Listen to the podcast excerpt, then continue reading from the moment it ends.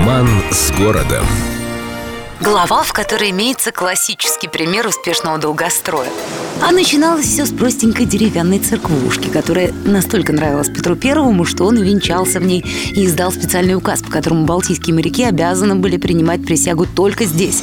Любовь и почтение продержались ровно до смерти царя. А потом, хоть и предпринимались попытки как-то вписать эту церквушку в парадный облик Петербурга, перестроить, добавить лоску, но в конечном счете все сошло на нет и ветшающий храм решили переделать капитально. Что такое долгострой и с чем его едят, петербуржцы в полной мере прочувствовали во время этого грандиозного действа. Если первый камень в фундамент был заложен в 1762 то закончилась стройка в 1858 Итак, в 808 был объявлен конкурс на лучший проект перестройки. Обещали прославить и озолотить победителя, так что борьба происходила нешуточная. И молодому французу Агюсту Рикару пришлось попотеть и представить аж 24 проекта нового собора в разных стилях, чтобы уж наверняка. Александр I, который затеял это предприятие, выбрал неувидающую классику и началось. После опубликования альбома чертежей собора маститы архитекторы хватались кто за голову, кто за сердце.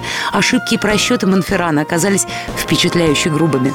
Так что возмущенные корифеи жанра создали целый комитет с претензиями и признали, вообще весь проект неудачным Монферрана растяпая самих себя пламенными борцами с халтурой. В общем, строительство замерло на пять лет для исправления ошибок. На самом деле Агюст Растяпой не был. Просто блистательный теоретик – это не обязательно столь же блистательный практик.